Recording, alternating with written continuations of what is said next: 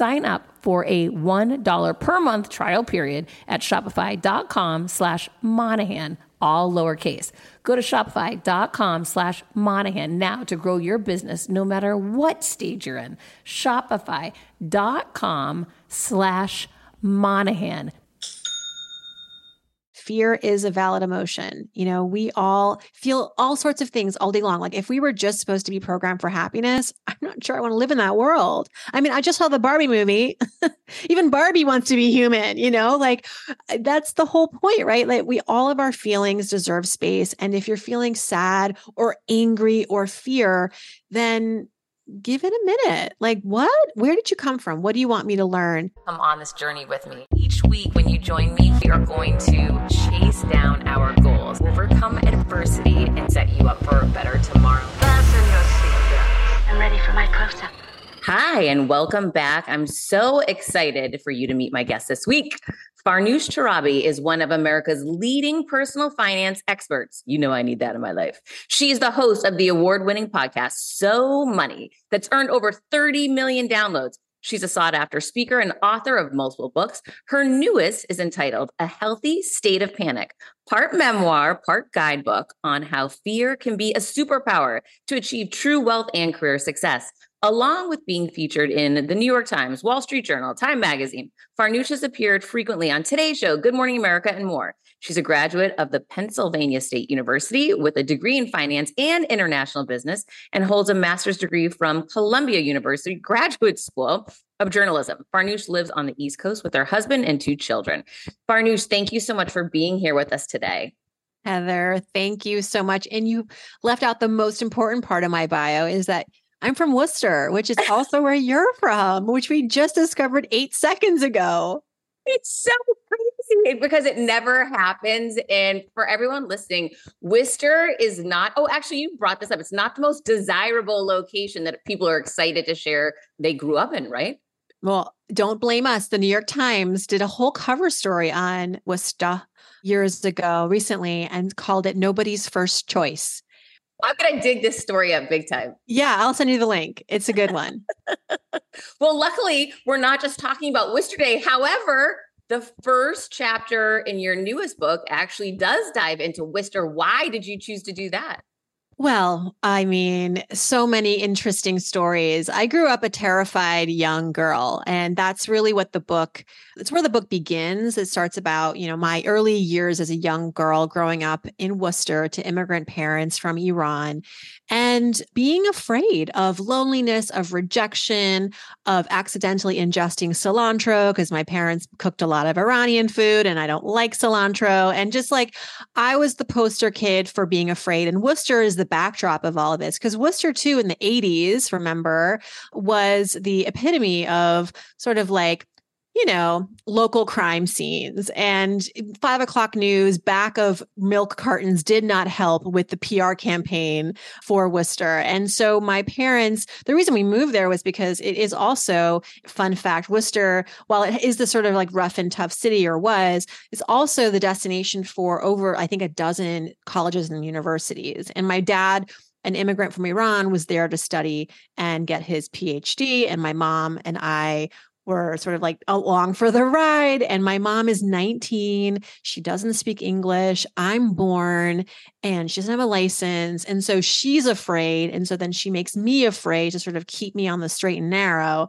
And, you know, it led to some comedy as a kid. But what I recognized in myself as I was working on this book is that fear never quite left me.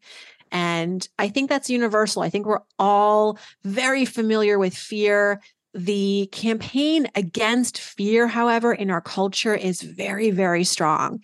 We are told that we must be fearless in order to be successful. And I don't have to tell you, there's lots and lots of books on this. There's lots and lots of studies on this. Academics want us to be rid of this treacherous emotion. Just smile more, they tell us, you know, and we'll just magically, uh, the fear will evaporate. I've never been able to do that and in fact, I have learned that when I am patient with fear, when I recognize that my fears are personal and they show up for a reason to remind me of what I want to protect, that's when the good stuff happens. That's when I actually turn inward and be reminded of my values and make hard decisions at life's crossroads with money in my career, in my relationships. And that's what I want to teach everybody is that fear is universal. There is nothing wrong with being afraid. And when you are afraid, it is an opportunity to get to know yourself a lot more. From what better place is there to then go and make a high stakes decision? And I'm just excited. And Worcester, yeah, it's just one of those places where I love that I had the chance to be in Worcester. Because you know what else Worcester taught me is that it's okay to be different. Everybody was different in Worcester. I went to public school and it was like the UN. I mean, every little kid from all walks of life there. I credit so much of my empathy that I have today to growing up in a city that was so disparate economically, socially, all of it and just had that diversity. It's something that I hope to give my kids. Like, we're not going to go back to Worcester and we're not living in Worcester, but, you know, we've chosen our suburb because of the diversity, because I think that that is the best education in some ways. I am raising my son in Miami, Florida, as you know, and uh, it that diversity and exposure to different backgrounds and cultures and ethnicities is incredible and priceless. I did not feel like Worcester offered that diverse of a backdrop, but it definitely fear for me. It's so interesting. You know, so much about your book is around reframing fear. My second book is a very similar topic. And so much of that is rooted in our upbringing. And yeah, I was petrified growing up as well. And for anyone who hasn't been to Worcester, you will understand once you can jump into that city and see what it would be like being a young kid there. At what age did you start learning to reframe this to harness fear to something positive? I was in my mid to late 20s. After Worcester, you know, I go on to go to college, Penn State, again, a place where, on the one hand, so vast and everyone can sort of hopefully find their way. But it was, I'm not a football fan. I didn't want to join the Greek life. I felt like I made a mistake, you know, and I was thinking about transferring and I felt lonely at Penn State. I felt a lot of you know, sometimes rejection, which I think is normal again, too, like who doesn't have those kind of awkward first year, two years of college. But then I started to work in the media. And that's when I really started to go hand in hand with fear because what's scarier than the cutthroat media world in New York where I was told I had to change my name, I was told to drop weight, I was told a lot of bad things about really just making myself feel smaller and worse, right? And trying to compete against a lot of competition in New York. And through that experience, I ultimately realized that my mistake was what whenever fear was showing up at work or everywhere else, it was uh, my impulse was to try to fight it. My impulse was to try to say that this is weakness. Like I should really try to you know, put on a happier face and be courageous and just be grateful for everything I have. Why am I afraid? And nothing against gratitude practices, nothing against happiness, but fear also deserves a place and a space. You know, fear, like all of our emotions, has validity. It is running through us in rich abundance. Like, really, we wouldn't be here if it wasn't for fear. And of course, not all fears are rational, but when you are fearing things like, and I talk about it in the book, I go through nine visceral fears, like the fear of loneliness, the fear of rejection, FOMO, all the way to like the fear of money and the fear of uncertainty and failure. These are really like the big kahunas of fear, and we all feel them. And they all usually have important wisdom to extract that they want to teach us something. And I realized that when I fought fear, that's when I ran into dead ends. That's when I lost myself. I mean, I was live on the Today Show for the first time in 2008, introducing my first book, You're So Money. And on the one hand, what a privilege, right? I was like young, and this national broadcast was taking a chance on me. And I was so excited, but I also terrified. I thought my job was to show up and try to be like everybody else. I thought that my fear was telling me to just assimilate and remember how to talk like all the others and dress like the others. And what happened was I went on the show and tried to put on a front and I said some pretty stupid things while live on the air and course corrected, thankfully. But in that moment, I got so scared so scared of rejection specifically. Like I was going to walk off that set and I was going to be laughed out of my industry. And in that moment, I was so scared. And that adrenaline of that fear, I could hear the voice almost. It was like, Farnoosh, just stick your landing. Okay. You've got three minutes left. What's done is done. But if you're afraid of rejection, pull another tool out of your arsenal. The only tool left which is being yourself. And I was, I remember slowing down, finally listening to the questions and remembering that I deserved to be there and that I had important things to say and I'd written this book and you know like I I was it was almost like I was self-sabotaging myself when I was trying to fight the fear. It was only when I recognized that the fear is not going away. I still got to finish this segment and all I got left is myself and what I know and who I am. So let's go with that. And, you know, looking back on that live moment, I can't say that in the moment I had the smarts and the wisdom to know to listen to fear, but I did it. You know, some I, like I, I then later, um, knowing that you know I, it, this worked. Uh, I remember, you know, another time in my career when I was applying to write for Oprah Magazine and I was invited in to be a contestant, an applicant for the financial column of the month. And I met with Gayle King and Lucy Kaylin and like a team of editors. I mean, I was like heart palpitating. And I knew that I had a lot of competition. There were like 11 other financial experts who were vying for this monthly column spot. And I went in there and again, fearing things like rejection and who am I and imposter syndrome. The first question they asked me was, why should we hire you? How do you stand out amongst the sea of financial experts? And because I initially was trying to fight the fear, I ended up talking up the other people. I was like, well, I'm not as I'm not as much of an expert as so and so and I don't have a CFP like so and so and I don't have millions of followers like the other person. And I could just see the faces of around the table like, why is she not answering the question? And I saw Lucy, who was the then editor in chief, kind of like slump in her chair.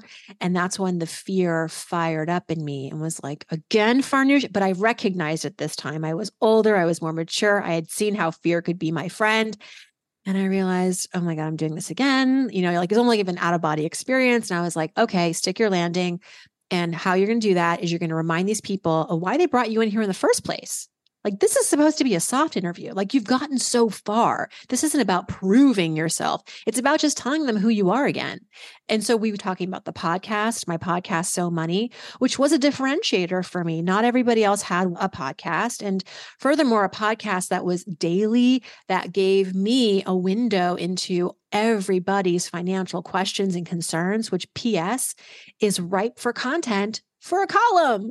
So we ended up talking for about an hour and a half, got the job, ended up working for Oprah for a couple years. And that was a moment where I consciously started to use fear more constructively to be able to figure out how to perform in the moment and get what was important to me.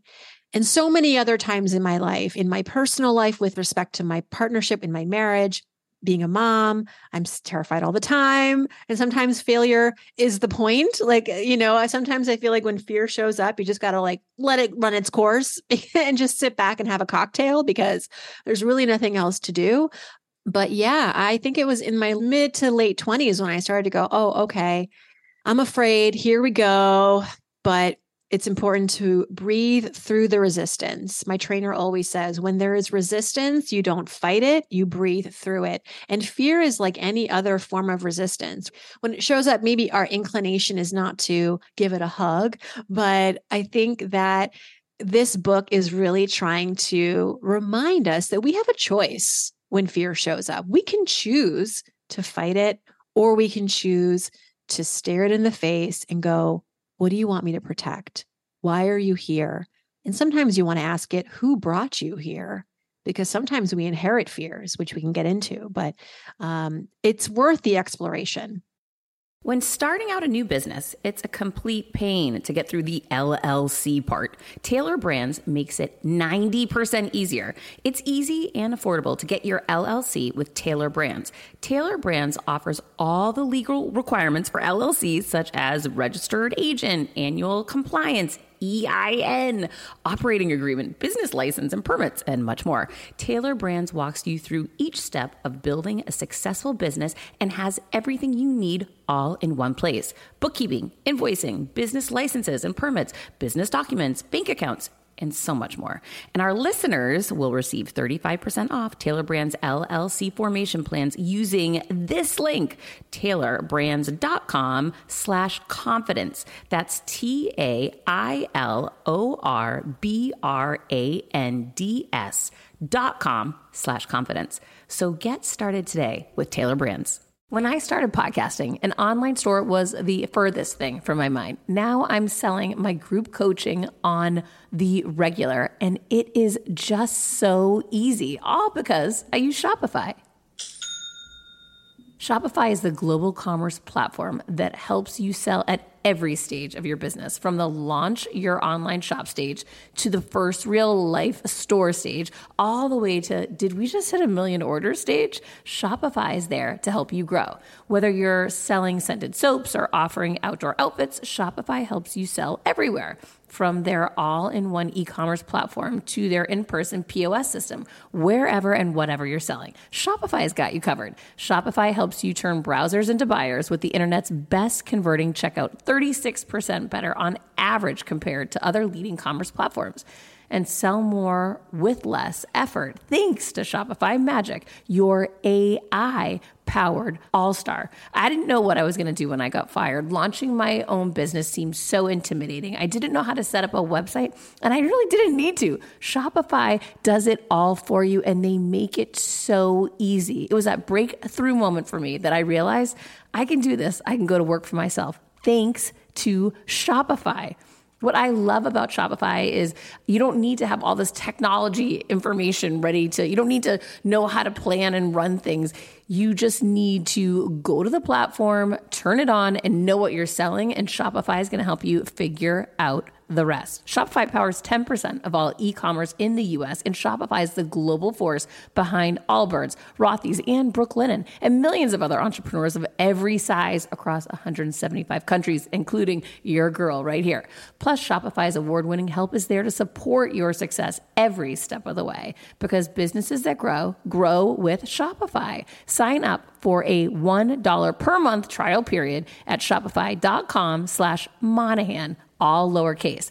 Go to shopify.com slash Monahan now to grow your business no matter what stage you're in. Shopify.com slash Monahan. No matter what stage you're at, they're going to make it easy. Oh, it definitely is. And you just reminded me just a couple of days ago, my son got his license. I happened to be on our Brightline down in South Florida. I was giving a speech over two hours away. So I, I was a train ride away from coming home. And I get a phone call from him on the train at nine o'clock at night. We live in Miami. He's by himself. And he says, I just hit somebody.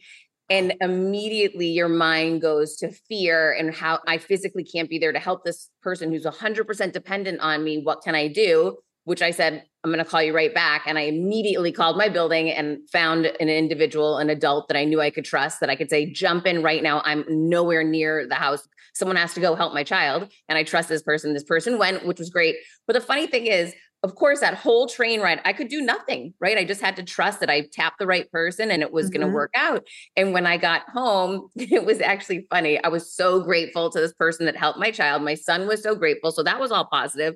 However, I walked in, and I said, honey, I can't believe this happened day one of you getting yeah. your license. And he was so funny. He says, Mom, it was all for the best. Now I got it out of the way. I'm not worried about getting in an accident. It already happened to me on the first day. And I actually feel really confident about my driving moving yeah. forward. So who would have known that that was going to come out of this complete fear debacle, but it ended up somehow being a win. And the reality is, I had no control over it. It was really up to how my son chose to see it.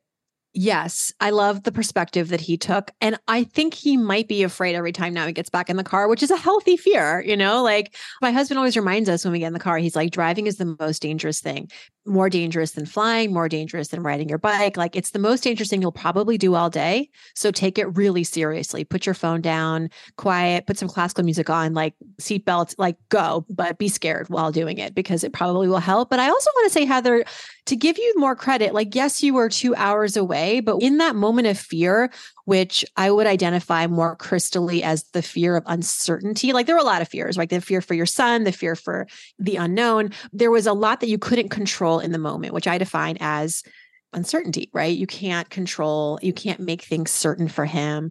But the fear was a catalyst for you to go and do the right thing. Like you took a minute, a second, a beat to go, okay, who can help my son? If not me, who else? And so you dialed someone immediately got like fear was with you that entire time. And I would argue helped you immediately identify what you wanted to protect, which was your son. And you got really resourceful. Because when the fear of uncertainty shows up, what is it actually? It's a push to get us to feel more in control of a situation as best we can with the resources that we have. You couldn't just like throw money at that situation. You couldn't beam yourself to go see your son. You didn't have a space flying contraption to take you into the future, to take you there. But you had your phone and you had that mom instinct of who you could trust and you did it and you did it perfectly. So fear, that was Heather's healthy state of panic moment. Well, you know what's funny to that, and I'm interested to hear what your opinion is on this. But for certain people, I believe are action takers. Other people, you know, more process things. I happen to be an action taker, so that's always my first move: is what action step can I take right now to, you know, cut this fear off. However, you're right. When this was applied to fear around my son, I was able to, you know, take the appropriate steps. However, when it's fear of uncertainty, because we're on that fear right now, in my business, in my life, in my finances holy uh, that is debilitating to me i start spiraling and i know because it goes back to you know subconscious issues that i have from my childhood how i grew up which was this was always the worst financial issues where there was no control total uncertainty major major fear around it so as a grown 49 year old woman you know who's been able to create success in her life I go backwards in a non healthy way to a really negative spiral. And I've been trying to retraining. I say trying because I'm not nailing it by any stretch of the imagination, and even this week i'm dealing with something very uncertain that i worked super hard for and it's not panning out or it hasn't panned out yet the way that i had anticipated or thought it would and to get my brain to stop obsessing over it's not going to go well going to the negative going to mm-hmm. okay then mm-hmm. i'm afraid right now i've got to go to worst case scenario this is not happening i just wasted money i wasted time and it's really hard trying to get myself to a place of peace and surrender with you know what, whatever is going to be is going to be great. And I just can't connect those dots yet. But I will tell you, it has been hard. What advice can you give people yeah. who are in that mess right now? Well, so many different kinds of fear I'm hearing from all that you're describing. One that quickly comes to mind is the fear of failure. So, with your event, like there's a fear that it's not going to, to use your words, go the way that you wanted and it's not going to pan out. And so, sometimes when the fear of failure specifically shows up, what it is sometimes trying us to recalculate is our definition of success. Because sometimes you are putting on this pedestal this definition of success that deserves probing. Like, why? Why is that the measure of success? Because success, not to say that success should come easy, but success shouldn't deplete us either. The pursuit of a success shouldn't deplete us either or make us spiral, right? Success for me is when I'm doing something that feels completely aligned with who I am. And yes, there's ROI and yes, it sparks joy and yes, there's demand and but also that it, there is sustainability there like it's something that I can like anchor my career to. That's to me like ultimate success. So when I pursue things, I have to get very clear beforehand on what is the definition of success for me? What is the outcome that would make me really fulfilled? And sometimes to manage that fear of uncertainty because maybe that doesn't happen. What's the next best thing that could come out of this? Or what's a way to leverage this even if it is a failure to leverage the failure into something else? And sometimes it's about recognizing that when we pursue things it's not even about the end goal half the time. It's about along the journey who are you going to meet? What are the lessons you're going to learn? What is the exposure you're going to get all of those are opportunities to experience and leverage for later. So it requires a reframe, it requires a heightened consciousness when you're pursuing any goal to not be so laser focused on the outcome sometimes, but also the journey and to be grateful for everyone you're meeting and the lessons they're teaching you and what you're learning about yourself. Because I will say that in my 20 plus year career, not everything's been a success as maybe some would define it's not been a straightforward success. I've had TV shows that have failed, quote unquote, failed, meaning they didn't get renewed. I've had jobs where I've gotten laid off. I mean, what could be more of the definition of failure there? Like, we don't want you anymore. Bye. And yet, I'm still here. And yet, I feel successful. It's because all of those moments, maybe in the moment, don't feel like they're going to turn into something greater, but it does. But it takes me wanting it. It takes me going back and going, okay, what was that all for? What was the lesson? That couldn't have all been for nothing, right? How can I parlay that into something new? Where does this leave me? Like, if this was an ending of a job, of an opportunity, what door is now open because this is gone? A door that wouldn't have been opened had that persisted and continued that I want to pursue. Like when my show on CNBC ended after one season, it was gutting. It was devastating because, in some regards, you're like, will I ever achieve television greatness like this again? Like I had a fear of that ending. And this chapter nine in the book, like fear of endings come in all shapes and sizes fears of jobs ending, fear of relationships ending, fear of your life ending, quite literally. So, what is that fear trying to sometimes educate us on?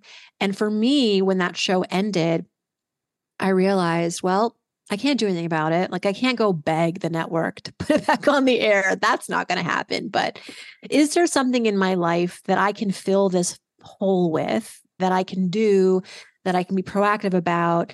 And it doesn't even have anything to do with television or my career, in fact, but it's about growing my family. Because to be honest with you, Heather, like doing a television show that requires travel and 15 hours a day of shooting and being on airplanes, not conducive for baby making or baby raising. So I recognize that when the show ended, it was maybe the universe being like, now's your chance to go do that thing. And that's, of course, there's a lot of uncertainty with trying to have children, but I'm going to give it my best shot with confidence and clarity now because this is gone. And I was like, in hindsight, like so thankful when that show did end because we did have our daughter the next year. And I mean, what's more important than that? So, you know, it takes life experience to be able to speak with this sort of with what I, everything I'm sharing right now. And I realize that like when you're 20, you don't have all the answers, but trust me, I've been there, I've gone through it, I continue to go through it, and just having more of an appreciation for the process and trusting that you do your best, you absolutely are accountable. And yet, of course, life happens. But trust that whatever's on the other side is still good.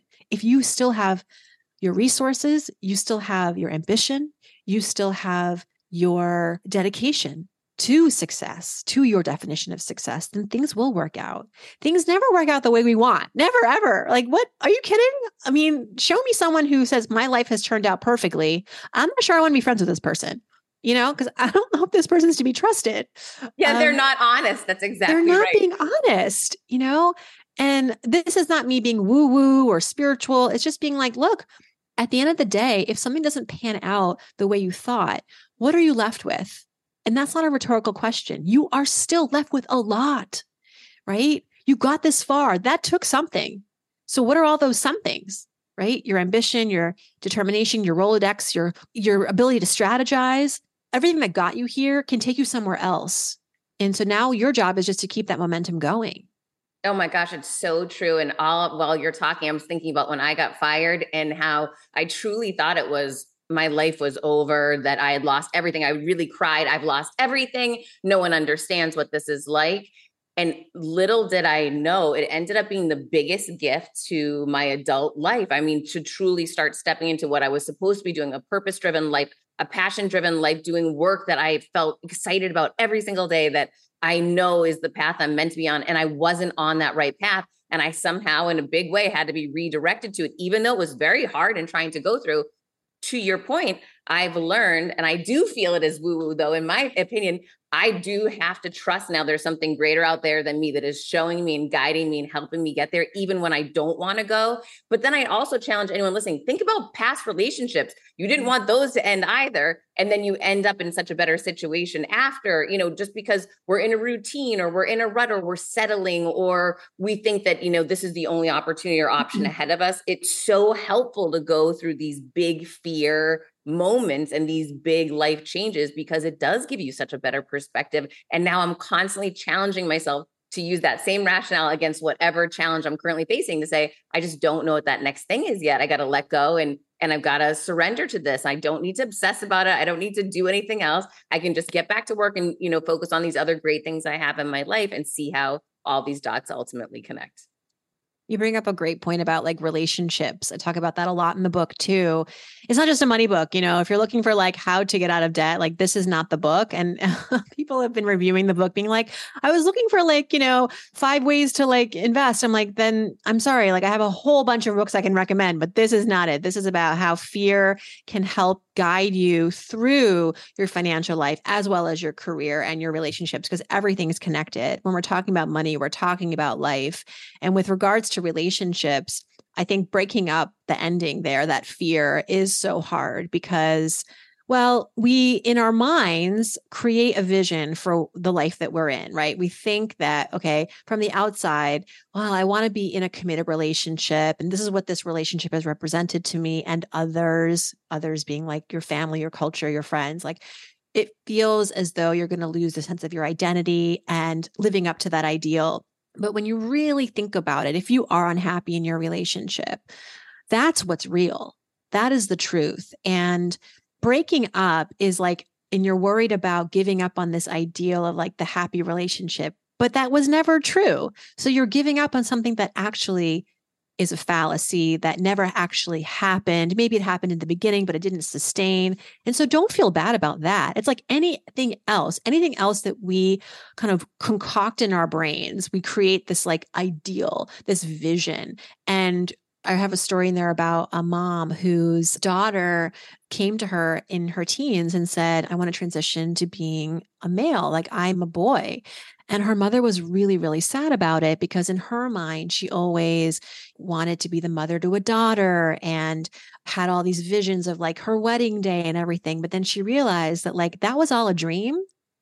And what is real is that her son now is standing before her, telling her exactly who he is and that she hasn't lost a child. The child is still there. Nothing has changed except for the fact that her child is happier now, having landed on their true identity. And so giving up on that vision was so much easier when she was able to actually focus on what is true and real in today. And that is sometimes what the fear of an ending is nudging us towards. It's like get out of this sort of like vision, this ideal that you've created for yourself, which isn't even real right? It's not like a bad thing necessarily. It just hasn't actually happened. And so, why are we overwhelmed by that? Why are we allowing it to stop us in our tracks? You know, it's not like the house that you live in that's burnt down. You know, it's like this thing in your head that, like, okay, maybe you wanted that to be true. It didn't happen. But what is true? What is good and what is real in your life? And so, again, the fear of endings, it shows up in a lot of different places and corners in our life, but so much wisdom to extract from it. Quick math the less your business spends on operations, on multiple systems, on delivering your product or service, the more margin you have, the more money you keep. But with higher expenses on materials, employees, distribution, borrowing, everything costs more. So to reduce costs and headaches, smart businesses are graduating to NetSuite by Oracle. NetSuite is the number one cloud financial system bringing accounting, financial management, inventory, HR into one platform and one source of truth. With NetSuite, you reduce IT costs because NetSuite lives in the cloud with no hardware required, accessed from anywhere. You cut the cost of maintaining multiple systems because you've got one unified business management suite. You improve efficiency by bringing all your major business processes into one platform, slashing manual tasks and errors. Over 37,000 companies have already made the move. So do the math, see how you'll profit with NetSuite. I want you to know that finding ways to be more efficient, cut costs, and get rid of errors and mistakes can completely transform your business, boost your performance at the same time. This is why you need NetSuite now. Now through April 15th, NetSuite is offering a one of a kind flexible financing program. Head to netsuite.com slash Monahan. netsuite.com slash Monahan netsuite.com slash Monahan. Are you tired of the stress and chaos of live launching? Who isn't, right? But if you've tried going evergreen, you know that's not the solution either. Hello, low conversions. So, what's the answer? The Circuit Sales System is designed to make sales for you every single day while giving your audience all the excitement of live launching without you ever having to live launch again. What would increasing your current yearly revenue by 40 times look like for you? Okay, nobody's making any income guarantees here, but that's exactly what Nikki did for her business when she developed her circuit sales system. The circuit sales system is the automated system that combines the best of both live launching and evergreen with none of the worst. Think high conversions and high predictability without the chaos or risk. Get the free on demand video training at circuitsalessystem.com slash confidence. Get the free on demand video training at circuitsalessystem.com slash confidence. Oh, you need to show up with some exercises on that topic because I can tell you right now, people will be loving diving into that work. All right, I have a big question for you, yet again, personally you mentioned that you see a connection with fear around relationship, money, work, all these things. How do you see that all connected? I don't understand that. Well, I've been working in personal finance for over 20 years. People have come to me with all sorts of money questions. And the truth is, when we're talking about money, we are inevitably talking about so much else. Money is the backbone of our ability to afford decisions in our lives, decisions regarding relationships, buying a house well that's where you're going to live and raise your family affording a career which then you know we're talking about your profession. And also when we're talking about money we're talking about our histories how we grew up thinking about money and relating to money which then takes us back to childhood and our relationship with our parents and our caregivers. And so money is often the window. That conversation gives us a gateway into talking about so many other things. And this is why I love money, not because I just love money, but because no one likes to talk about money. But when you do get into things like relationships and work, people are interested in that. And it's a kind of a back doorway of getting into money, you know, because when you're talking about these other things, like money inevitably will show up. And so that's what I mean by money is kind of the nucleus of so many other topics in our lives that sometimes we care more deeply about. And what I would prefer is that everybody cares about money all the time, sees its value, sees that it's important to be literate and fluent in money. And if we can't get there directly, we can get there indirectly by talking about relationships and career and our mindset and all of that other stuff. Because inevitably, we will get back to money. I know that you talk about you go through all these different nine fears and one of them you talk about getting yourself to the true money story. What does that mean? And can you mm-hmm. talk that a little bit? Yes. Chapter six is called the fear of money. It's central to the book just like i talked about. Although i talk about the fear of money throughout the book there's one dedicated chapter and it's in the middle because i kind of feel like it's a buildup. You know, we talk about loneliness and rejection and FOMO first and exposure and all these other fears, which I think show up in the fear of money as well. Sometimes our fears piggyback on one another, sometimes they lock hands, and so they don't work in silos. But the fear of money, when you experience that, and let me just be more specific because fear of money is just a very abstract thing. very concretely, things that people are really afraid about in their financial lives going broke, right? Never getting out of debt, the cycle of debt because maybe they grew up with parents who didn't manage money well or witnessed a parent go through bankruptcy. This is just going to be a part of my life. I'll never get over it. Fear of asking for more money. This shows up so much in my own life and others, like because we often associate what we make with our value as individuals. And so detaching those two things can be really, really hard and scary. The fear of scarcity, of never having enough. People I've met who are millionaires, right? You know them. We all know them. Doesn't matter how much you make sometimes, it's that feeling of never actually feeling secure, which is not a money issue, it's an emotional issue and a psychological issue. So, wherever you are in your financial fears, the first question I always want people to ask that fear is how did you arrive in my life? Like, really, you know, like, why do I feel you? And what I'm asking you ultimately to do is to go on a little bit of a journey, like identifying who taught you the fear, where you first witnessed it, and at what point did you decide to inherit it? Because money, I should say, is not something that we grow up knowing anything about. It's not like anyone is predispositioned to having more of a money mind than somebody else. Like, I'm sorry, no, because money you know, you can be a great mathematical mind, you can still be terrible with money. So it's really just about your life experiences that inform your ability to have a relationship with money that is either healthy or not. That's it. And that being said, you can change that. You can evolve, you can learn, you can grow. But often when we are adults and we are choosing to hold on to certain financial fears, it's because it's from a past life. And our job is to follow that fear what you may discover is that the fear is not actually a fear, it's a fallacy. And yet you've allowed it to become a truth in your life.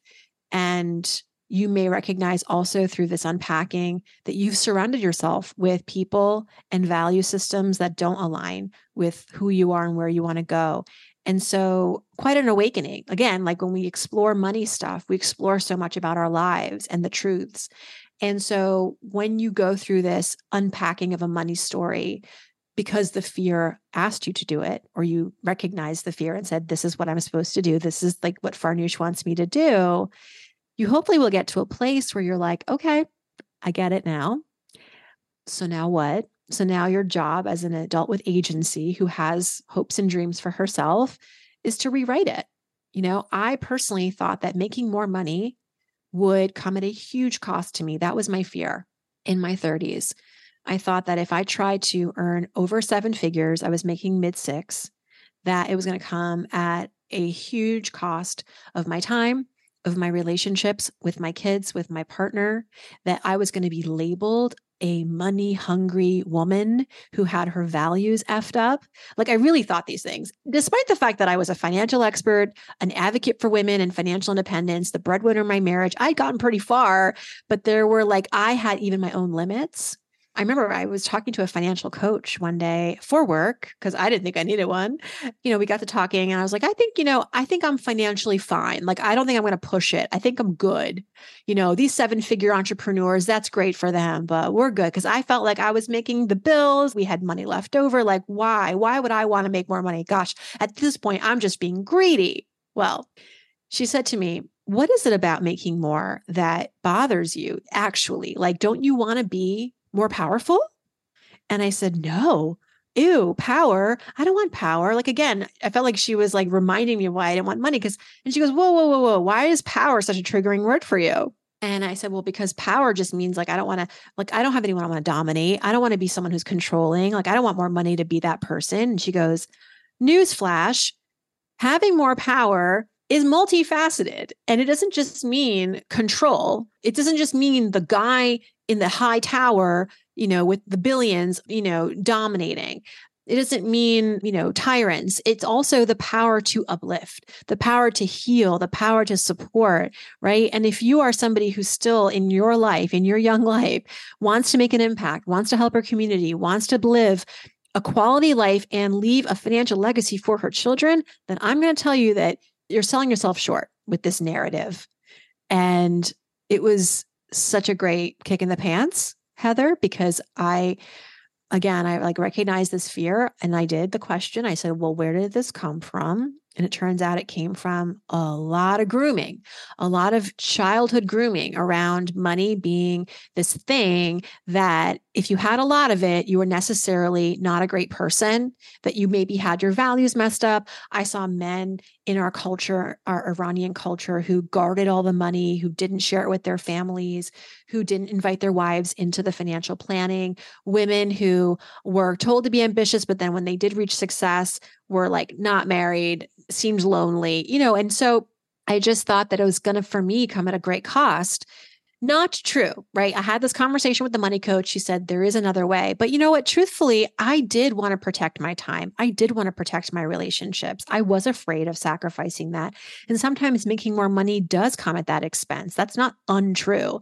So I said to myself, my job is to figure out a way to make more money but recognize that fear in me that wants to protect my time and wants to protect my relationships. Is there a way? Is there a Venn diagram where that overlap is where I need to go and make the money? And that existed. First thing I did, just raise my prices. Yeah, everyone can do this. It takes no time, just deciding. I was selling myself short, you know, and I was earning less for it. And I just started to ask for more and I got more. So that's one thing. I invested in an assistant, which I recognize not everybody can do, but I was being really tight with my money. And I realized that if I just invested in some important help, then that would free up my time to focus on the bigger wins, the relationship building, the program development that would then make me cross the seven figure threshold eventually within a year or two. So I was, even me, somebody who had written financial books, a financial expert who had a fear of money, who asked it where it came from, discovered it, realized that's not the narrative she wants to hold on to. Still, though, respecting the fear of losing time and losing relationships to go still do the thing, but with my own blueprint. CBDistillery.com is giving you an exclusive offer, and it's huge. Right now, you can get up to 30% off everything. If you've struggled with sleep, stress, or pain after physical activity, CBDistillery.com has a targeted plant powered solution just for you. I love hearing how many of you have seen improvement in your daily life thanks to CBD. So, if better sleep, more calm, and relief from discomfort after physical activity sounds good to you, you should explore CBD.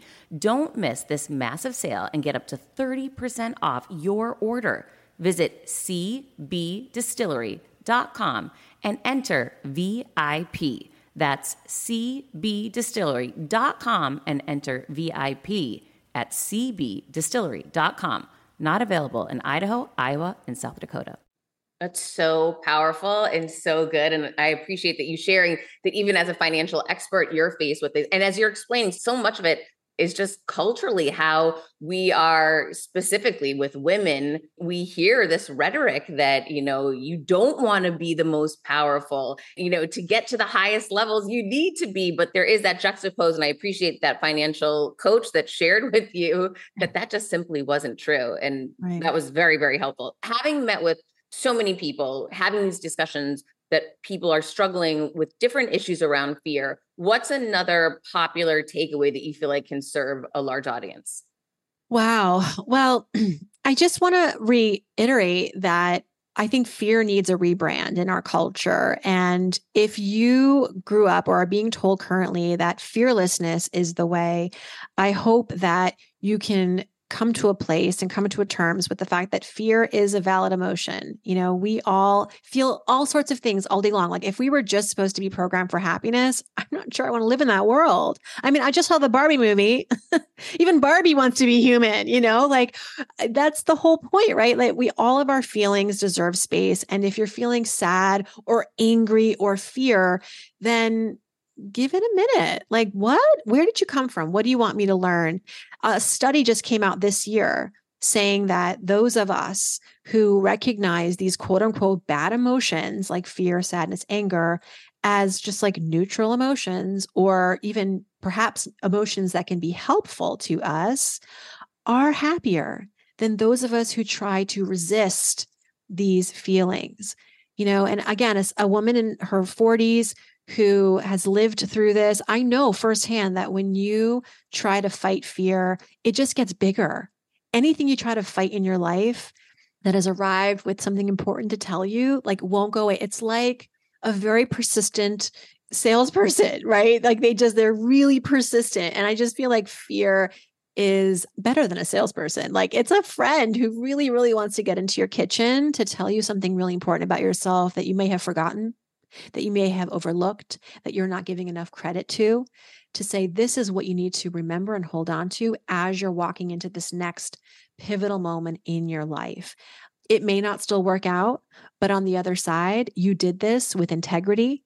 You did this with complete self alignment, and you can be proud of it. That's so powerful. Where can everybody find your new book? Where can everybody find you? Well, you can go to a healthy state of panic.com to learn more about how to get the book. If you're listening to this and it's before October 3rd, which is when the book comes out, you will get exclusive bonuses on that page, which includes access to my course, the intro to the book, a workbook. And I am three days a week hosting the So Money podcast. So I would love for you to join. I'd love to have you, Heather, on the So Money podcast. I think we'd have a lot more to talk about. Let's do it. Farnoosh, thank you so much for the work that you continue to do. And thank you for putting yourself out there, moving through the fear, making it work for you. Where can everybody find you? Instagram. I'm very much having fun on Instagram at Farnoosh Torabi. TikTok, maybe someday. I don't know. I'm like still learning, but Instagram is where it's happening for me. well, it's a healthy state of panic. Get the book, guys. Start dealing with these fears and putting them to work for you. Farnoosh, thank you so much. Thank you, Heather. Until next week, guys, keep creating your confidence. Go to the show notes, check out the book of all your links below.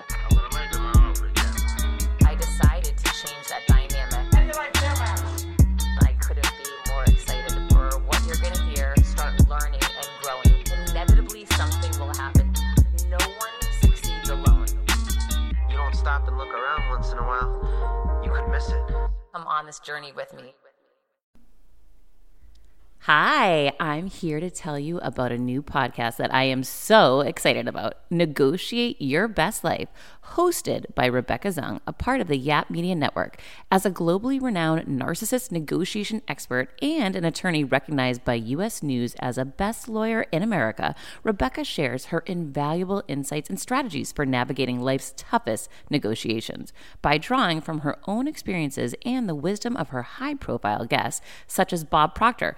Mark Victor Hansen, Jon Gordon, and Rebecca delivers empowering advice that will inspire you to reclaim control of your life. Negotiate Your Best Life is all about how to negotiate your way to greatness. She provides practical guidance on how to break free from toxic relationships, stand up against injustice, and transform chaos into freedom, possibility, and purpose. Many times, the first negotiation you do is with your own in the morning. In the morning is when you wake up, and that's when Negotiate Your Best Life is time for you. It's about to find your way to greatness, conquering obstacles, and creating the life you truly deserve. Get ready to slay thrive, and unlock your full potential. Don't believe me? I'm going to go ahead and share some of the reviews that are out there so you can hear and you can believe too. You have helped me so much these last few weeks. I was with a narcissist for two years. She drove me to the point I wanted to take my own life. Listening to you has made a massive difference, and now I know what I'm with. Thank you, Rebecca. Now, the recovery. Thank you for gifting the knowledge to believe in myself again. You have unknowingly helped me legally represent myself through criminal, federal, and civil court proceedings with a narcissist. There would be so many people around the world that you're helping without even knowing, like me. You saved my life. Emma, 35 years old, Australia. If you are ready to stand up against injustice and transform the chaos in your life into freedom, possibility, and purpose, then check out Negotiate Your Best Life now. Subscribe to Negotiate Your Best Life with Rebecca Zung on Apple Podcasts, Spotify, or your favorite podcast platform.